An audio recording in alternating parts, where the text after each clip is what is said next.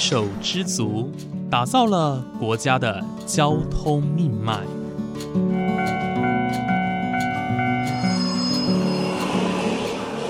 翻山越岭，运送着历史的独家记忆。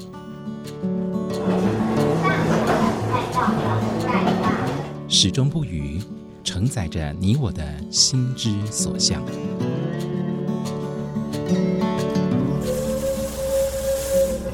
各位旅客您好，欢迎搭乘本班次列车，我是胡浩辰，欢迎来到鬼世界，让我们一起探索铁道文化，感受铁道温度，记录铁道故事。本节目由正声广播公司台中台胡浩辰制作主持，欢迎收听。各位听众朋友，午安！谢谢大家在每个中午的中午十二点钟准时收听，欢迎来到《鬼世界》，我是主持人胡浩辰。今天呢，浩辰邀请到了一位来宾哦，呃，来跟我们分享关于吉吉线的故事哦。呃，吉吉线呃已经通车一百年了哦，算是一个很大很大的里程碑。那在这这些年间呢，它其实承载了很多的旅客啊来来往往，那也有很多的居民哦居住在沿呃吉吉线的沿线。因此，对于这条铁路的故事哦，感情都是非常多、非常浓厚的。今天我们邀请到的是南投县立中山国小的尤显宗主任啊，那他本身呢是吉吉人哦，从小就在吉吉长大，到现在都还住在吉吉镇。那我们今天邀请到尤主任来跟我们分享关于吉吉镇的故事。我们欢迎尤主任。哎，各位听众，大家好，我是尤显宗。好，非常高兴，呃，邀请到尤主任来到节目当中跟大家分享哦，呃，呃，刚刚在事前跟大家聊过很多，呃，跟尤主任聊过很多，那其实听得非常津津有味，决定把这些再次的分享给各位听众朋友哦。那首先想先请问一下尤主任，刚刚有提到说您是在地的积极人，所以想必对于吉吉镇。好，呃，有一个非常非常浓厚的感情。那想请问一下，你从小到大都在积极症生长，你对于吉吉线的铁路印象是什么呢？其实最早期对于吉吉铁路的印象，应该回到火车站，因为火车站才是我们活动的重点。那小时候是住在火车站附近嘛？那住在火车站附近的时候，当然最大的游乐区域一定就是火车站的站前广场。虽说是广场，但是它并不大，可能只有一面篮球场那么宽。那但是啊，那么宽的状态之下，我们在玩的时候，广场只是我们路过的地方，不是重点。重点在铁道的两边。那时候我还记得，铁道的两侧它是有那个灌溉沟渠进来的。那灌溉沟渠的话，其实就是我们一般就是民生用水。那早期的集集镇也很好玩，火车站的两边几乎都是农田。那农田的话，哦，就需要这些水的进入嘛。那因为我们的水引自于浊水溪。那浊水溪各位都知道，这一条溪就是浊水，水很浊，那它的沉淀物会很多。那进到我们的镇上来之后，会因为流速变缓，所以淤积的淤泥就会多。但我们的灌溉局旁边淤泥就是我们玩乐的重点。那很多人会觉得奇怪，为什么淤泥是一个玩乐的重点呢？难道你要去玩泥巴人吗？错，其实淤泥里面的重点是于里面会藏有很多的小动物，螃蟹是我们的最爱。哦，螃蟹答对了，螃蟹是我们的最爱。那螃蟹喜欢在上面挖洞，那它居住的洞里面，我们要去判断这一个洞到底会不会有螃蟹在里面，是我们打赌里面最好玩的点。因为螃蟹洞它可能整条水沟下去一两百个螃蟹洞，那有可能只有五四五十只的话，你要找这些螃蟹洞是很难找。那我们常常就会跟我的同伴说，我们来打赌看谁。第一挖就挖得到螃蟹，这是一个点。好，那我们就开始一路这样子去挖着螃蟹，是我们可以玩，而且一玩就可以玩一个下午。那慢慢的玩腻了之后，就会开始拿出我们的调皮模式。那转出调皮模式之后，你就会发现到水鸳鸯就出场了，冲天炮也来了。那怎么玩水鸳鸯？当然就是把水鸳鸯点燃之后塞到洞里面去，爆炸之后看有没有螃蟹。哎，虽然很残忍，但是小时候的玩法。啊，冲天炮也是一样，点燃之后，其实冲天炮也可以在水里面冲，只是大家都不知道，它也可以冲进去螃蟹道。但是我们后来玩到最后才发现，原来最强的大魔鬼是水鸳鸯加冲天炮，把它绑在一起，直接冲进去。冲天炮爆炸之后，水鸳鸯不会马上爆炸，水鸳鸯等大概等个三秒钟之后，第二次爆炸，哇，那个洞就会炸得更深。所以我们会在那边玩这些小东西，是我们早期会在铁路那边玩。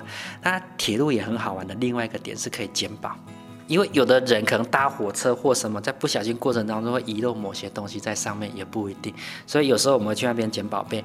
那可能各位没有玩过的是，我们玩那个瓶盖，打开之后铺在铁路上，火车过去之后看谁压的最扁。啊，这也是我们的玩法。压扁之后可以做什么？它可以当做是小玩具，然后我们就可以拿来丢水漂。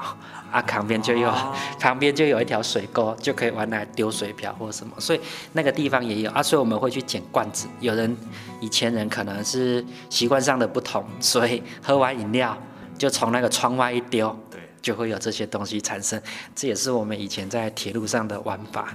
对啊，这看起来就是很很习以为常，但是我们觉得很好玩的点，这是在铁路上面的。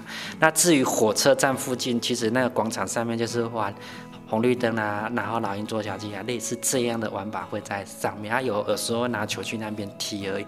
所以我们比较喜欢的是，感我们喜欢在铁道上玩。那铁道上也有另外一个点，因为两条铁轨很长，它就刚好是两条跑道。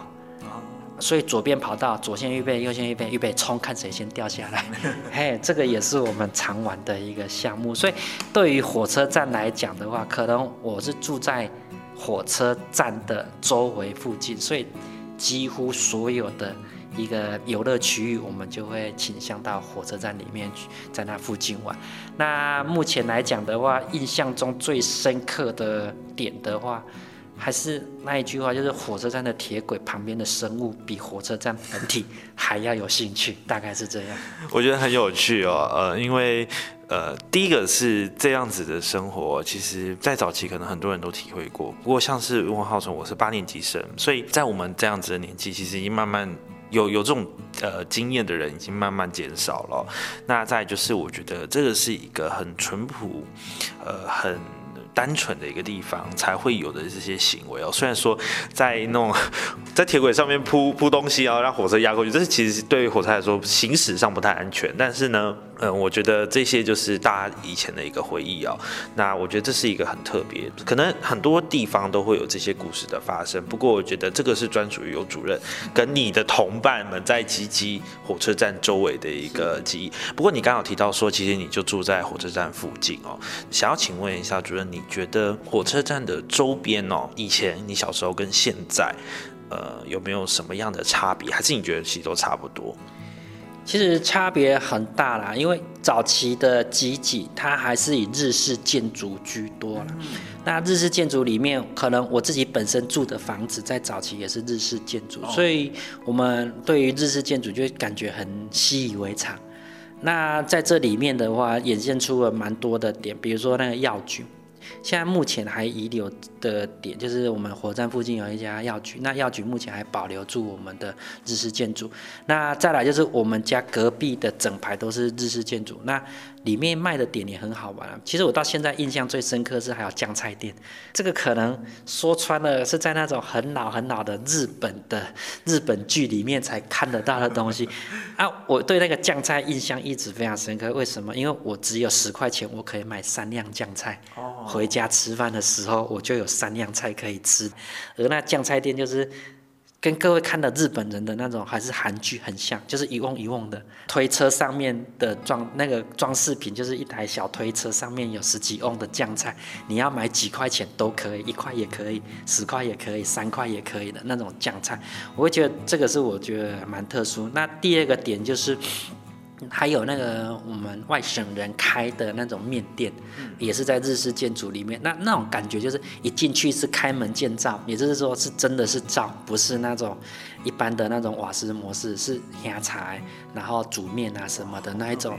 对，它进了那个灶，过了那个灶的里面，才会有那个餐桌的位置。那餐桌都很少，就可能只有十几个位置而已吧。哎呀啊，所以那个是在火车站正前方那条路的左手边那边，整排日本房子的其中的几间，那个印象都非常深刻。那至于右手边，就是我们火从火车站走出来的右手边那整排，其实早期都是我们的日式建筑群。那日式建筑里面就会有很多的那个。嗯，每一家都不一样，因为都会有一个小的那个庭院啊什么，那每一家都会布置的不一样。那里面也是有两三条巷弄，所以那时候的活动区块，就是对于日式建筑群的印象也都还蛮深刻的。嘿，呃，请问你刚刚提到这些日式建筑群啊，有遗留下来的建筑吗？有遗留下来，有啊。那在我们火车站正前方八十五度 C 的咖啡店隔壁那一家有一家药房。其实它还是保留住当时候的日式的模式。那至于我们从火车站走出来，在卖刮刮。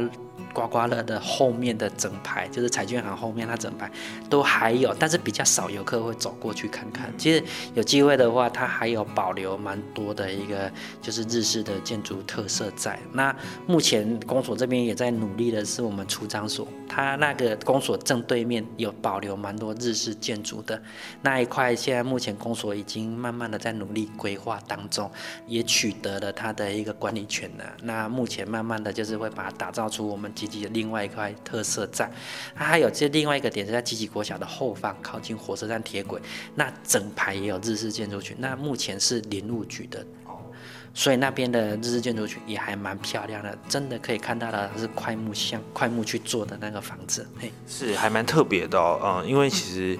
呃，像很多的都市小孩啊，或者是长期在都市生活的人，对于日式建筑，可能就会只看不到那么多数量的，或是那么典型的日式建筑。所以，如果大家来到几级哦，不妨在火车站周围哦绕一绕，或者是大家如果到了出张所的呃的部分哦，其实都可以去稍微看一下，参观一下日式建筑。呃，这是一个还蛮特别的点哦。那其实接下来想要请问一下主任哦，呃，因为其实一提到几级，除了想到火车，想到铁路之外。还有一件事情哦，当然是全台湾人民的一道伤疤，是九二一大地震哦。那当时呢，呃，它叫做吉，它又称吉吉大地震嘛，对，号称吉吉大地震。但是呢，其实我们这边科普一下哦，吉吉大地震它的震央，正确来说是并不是在吉吉哦，它是在国兴的九分二山。那呃，当时吉吉县哦，还有整个吉吉镇都是毁损的非常严重，包括铁道啊，包括车站，包括还有一般的民房哦。但是呢，我认为其实这场天灾虽然说带走很多生命跟财产，也看见台湾人的韧性哦。因为其实现在的吉吉就像是抚平了伤疤一样，就恢复了往日的光景。那想要请问一下主任，呃，您对于九二一地震啊，对于吉吉县乃至于整个吉吉镇的发展有什么样的影响呢？当然是会有影响啦。其实吉吉在民国八十四、八十五、八十六到八十七年，就是慢慢的它的名声一路慢慢的往上发展。来到八十八的时候，其实我们有时候常常讲说，哇，我们吉吉终于有那么多的游客量可以进来的时候，带动了我们镇上的一个观光价值。当然，问题就是在我们观光价已经开始慢慢在往上的过程当中，忽然间吧来了一个大地震。但其实大地震把所有的事情都停顿下来了，包含以前有写过的造镇计划啦，有写过的什么都，整个都停顿了起来。那停顿起来之后，当时候大家真的最主要的一个点还是在如何把自己的家园修建起来。所以大家的 focus 在如何修建自己的家园呢？自然对于观光这件事情就没有那么的重要了。他们会认为说，心里有余力的时候再做。当时候我还记得最大的观光族群是慈济。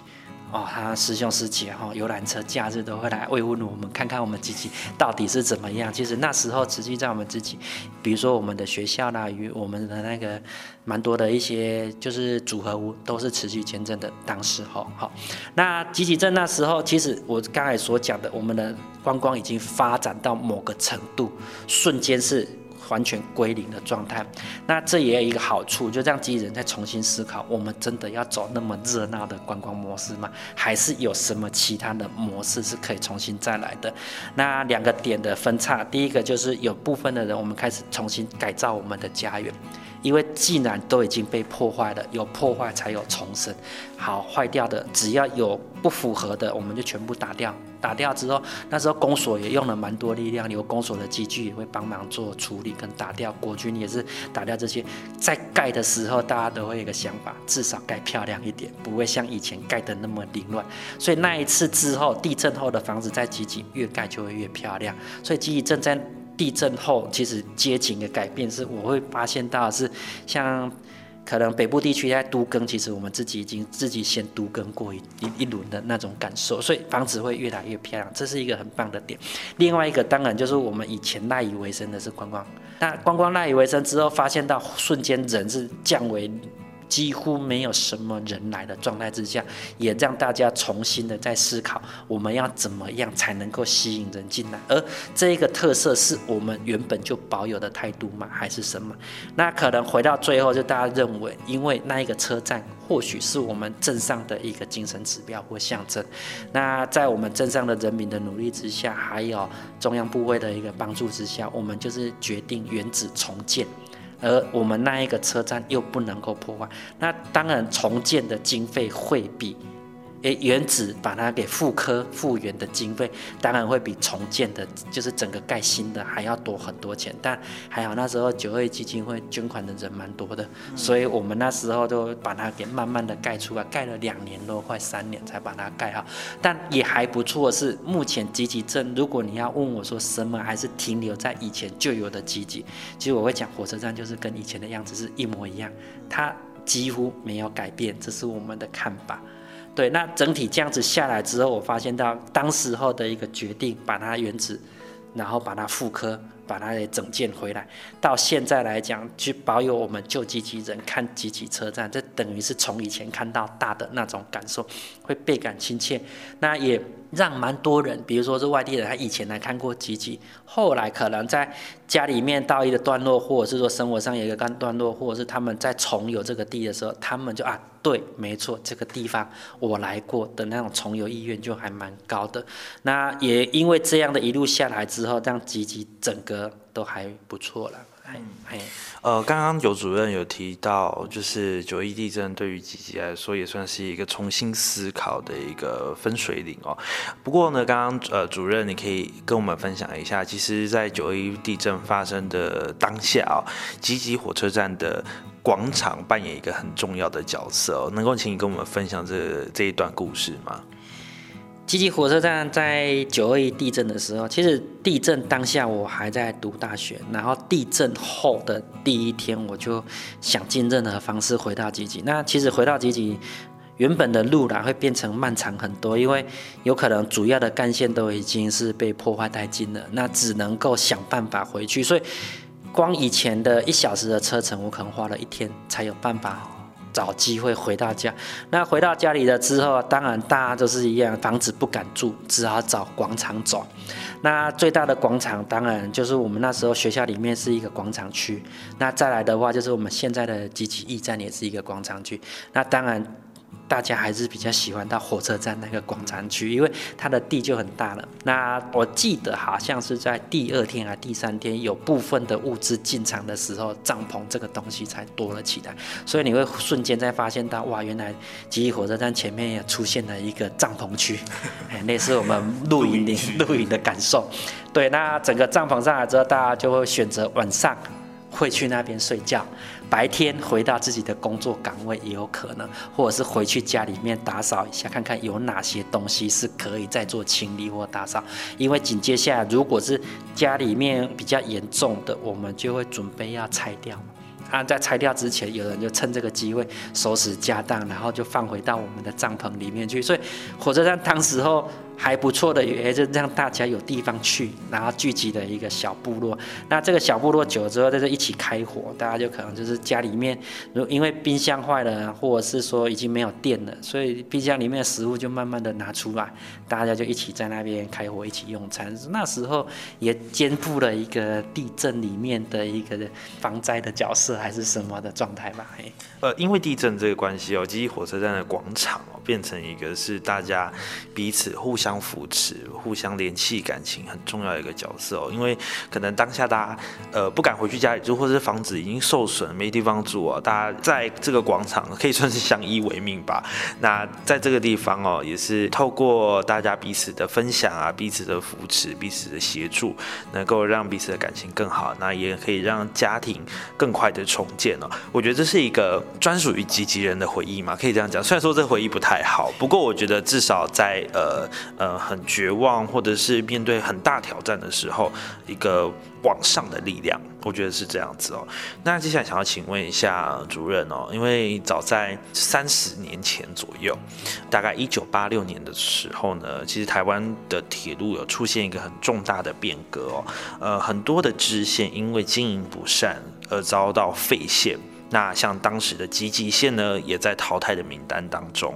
不过，所幸哦，在地的居民不只是吉吉镇，可能整个吉吉线沿线，从民间到水里沿线的居民哦，都是极力的争取要保留下来，所以吉吉线才能保留到现在哦，成为台湾铁路的三大支线之一。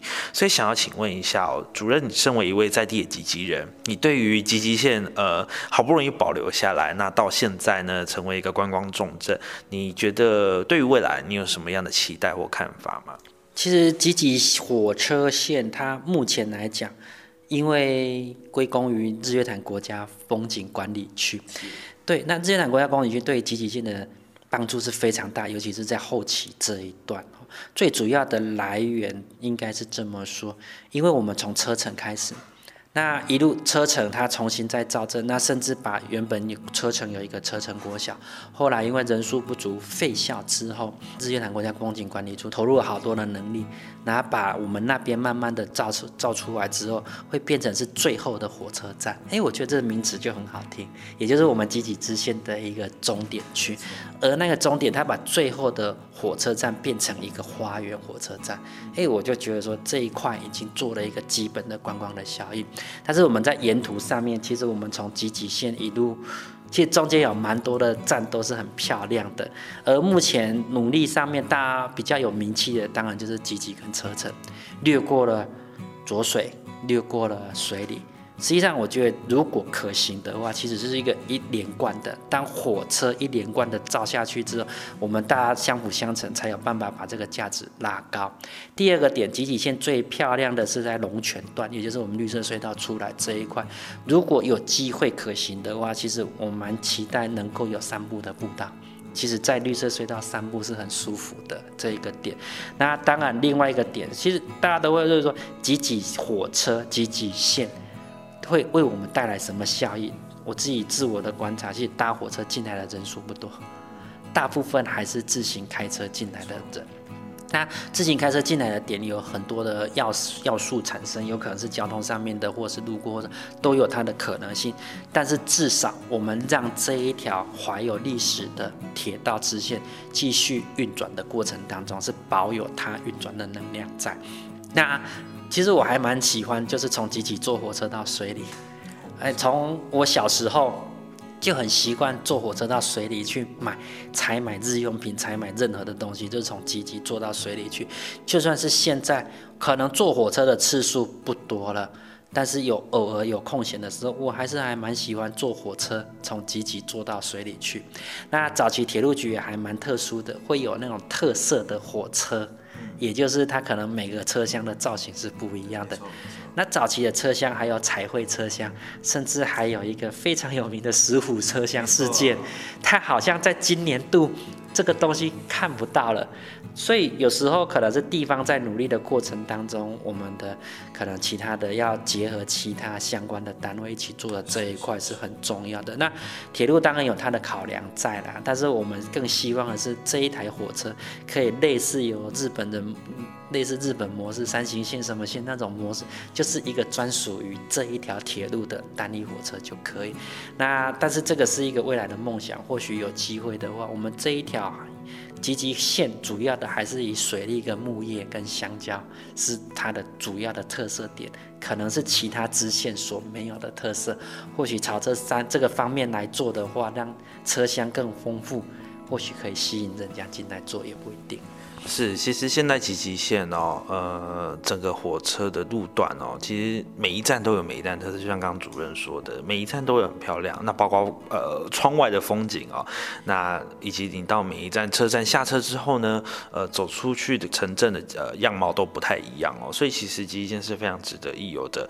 那再加上他刚刚有提到说，其实他曾经有被讨论说，哎，要不要废线啊，废除集集线这个部分？但是集集线对于南投县哦，尤其是从从二水民间到集集以及水里的居民来说，其实这是一条非常非常重要的路线，不仅是早期哦，呃，这些沿线居民到其他地方很重要的一个途径，它其实在各个居民的生命当中，其实都有扮演一定的重要的一个角色哦。所以其实集集线之所以这么重要。呃，是它有它原因在，那也谢谢哦。其实过去很多人极力的想要让极线的沿线的观光大大提升的人啊，有努力过的人，或者是说想要好好保留极线铁道文化的这些人哦，呃，也多亏了他们的努力哦，也才能让极线能够维持到现在哦。啊，尤其是我们已经。